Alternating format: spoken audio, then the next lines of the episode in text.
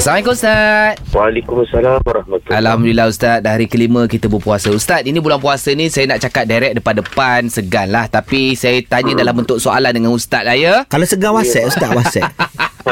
Ha, ini mengenai dengan kawan saya ni Ustaz. Hmm. Segan lah nak cakap depan-depan. Walaupun dah lima hari berpuasa Tapi hari-hari status dia mencarut. Dia dekat Facebook Ustaz. Hmm. Puasa tapi mencarut. Macam mana ni Ustaz? Ah. Terima ke amalan puasa beliau Ustaz? Ah. Siapa beliau tu?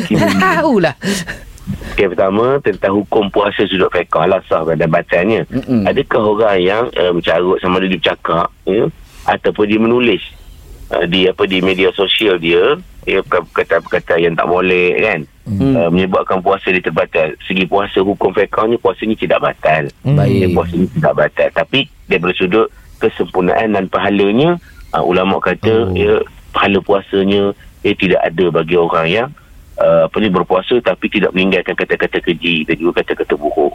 Sebab Oh. apa Nabi SAW ada beritahu ya siapa yang berpuasa tapi tidak meninggalkan kata-kata keji, kata-kata buruk maka Allah tidak uh, tidak berhajat langsung pada puasanya. Mak Allah Taala tak pandang. Oh. Jadi segi, segi hukum fiqhnya sah tapi Tuhan tak nilai pun.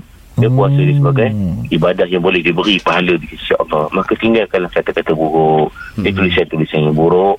Ya, bukan cakap Ramadan je. Mm-mm. Tetapi di, di bulan-bulan yang lain. Yelah Ha, jadi kena Ramadan itu sebagai tapak langkah untuk kita berubah Hmm. jadi manusia yang cakap baik-baik, Baik, baik. tulis baik-baik. Ha, Yelah Kita tak nak lah Ustaz Sekadar menahan lapar dan dahaga je Ustaz ya Ya, kena tahan ni kata-kata yang tak molek dan tulisan-tulisan yang tak molek. Tahan belaka. Ha. Betul kena tahan belakang Syah Ingatlah Oh. Delete-delete dulu akaun Facebook tu sebulan ni Dah Sebelum puasa dah delete habis. okey, bagus, bagus, bagus. Baik Ustaz Assalamualaikum Waalaikumsalam warahmatullahi